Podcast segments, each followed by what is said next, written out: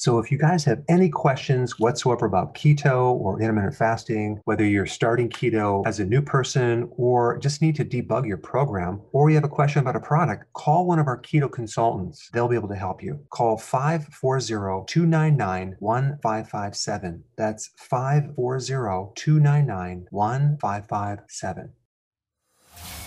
Welcome to the Dr. Berg Healthy Keto and Intermittent Fasting Podcast. Now, your host, the man taking your health to a whole new level, Dr. Eric Berg. Hi, guys. In this video, we're going to talk about my version of a healthy keto and intermittent fasting versus the ideal protein diet. Okay. Now, the good thing about this diet is that it's it's low carb, it does help a person lose weight. The bad thing is not healthy, okay? It's not a healthy, it's not focused on promoting health. It's about weight loss. They have kind of a phase one, phase two, phase three, like a lot of other diets. Like you lose the weight and then you can go back to the bad eating habits, right? Well, if you've been watching my videos, you know uh, that carbs cause weight gain.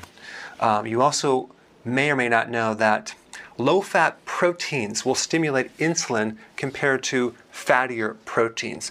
Now, if we were going to compare two different diets, one where you have multiple meals, let's say you have four or five or six small meals of low fat proteins, versus a higher fat protein, less meals spread out with more intermittent fasting, less snacking, this is going to be the winner because you're going to lower insulin, okay?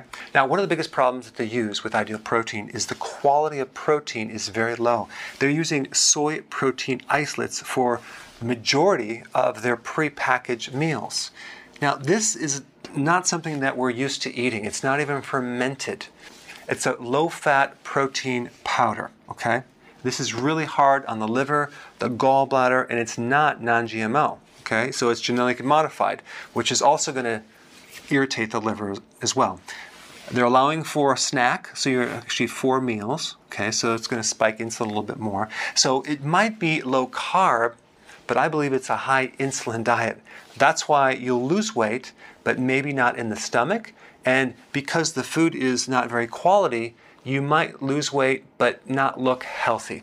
You might just look kind of ragged because of the quality of proteins and other foods. I mean, the packaged food alone is filled with synthetic vitamins, modified cornstarch, textured wheat protein, agave, which is high with fructose, and that, that alone will cause insulin resistance, maltodextrin, which has a glycemic index of like way more than sugar, it's like double sugar, and then sucralose, which is a very unhealthy artificial sugar, but it's very cheap, and all of it's not organic. Um, so when you do low fat proteins, you're going to spike insulin more than doing a whole fat protein. Now, the more low fat protein you go, the more insulin is spiked versus more of a fattier protein, which is much, much healthier. So, phase one is all about doing the three protein packs with unlimited vegetables. But of course, when you say unlimited, um, people are not naturally going to consume a lot more vegetables. They don't like vegetables. So you really have to tell them how much to consume. So they may do a very small portion of like vegetables or a small salad and they don't realize that this is where you're going to get the vitamins and minerals, so they might crash and burn later. Now, when you get to phase two, you're going to replace some of these protein packs with some lean fish uh, or chicken, all right? But then you have phase three, which you're adding back the grains in there. They even recommend you can have uh, fructose, jam, and cereal and fruit for breakfast. You can add crackers and a fruit as a snack. So again, you're going to lose some weight.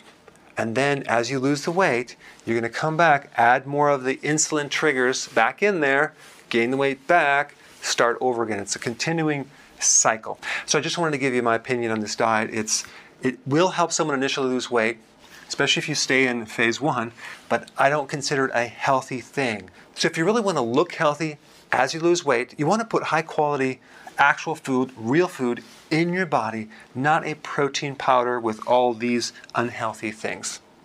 Thanks for watching. Hey, before you go, definitely sign up for my free keto course. I put a link down below. It's on Messenger and Facebook, but it will give you all the basics. It's very quick. It's like three or four videos, and it's free. Check it out. Hey guys, I just want to let you know I have my new keto course just came out. It's a mini course. It covers all the basics and how to do it correctly. You can get through this in probably 20 minutes at the very most. So if you're interested, click the link below and get signed up now.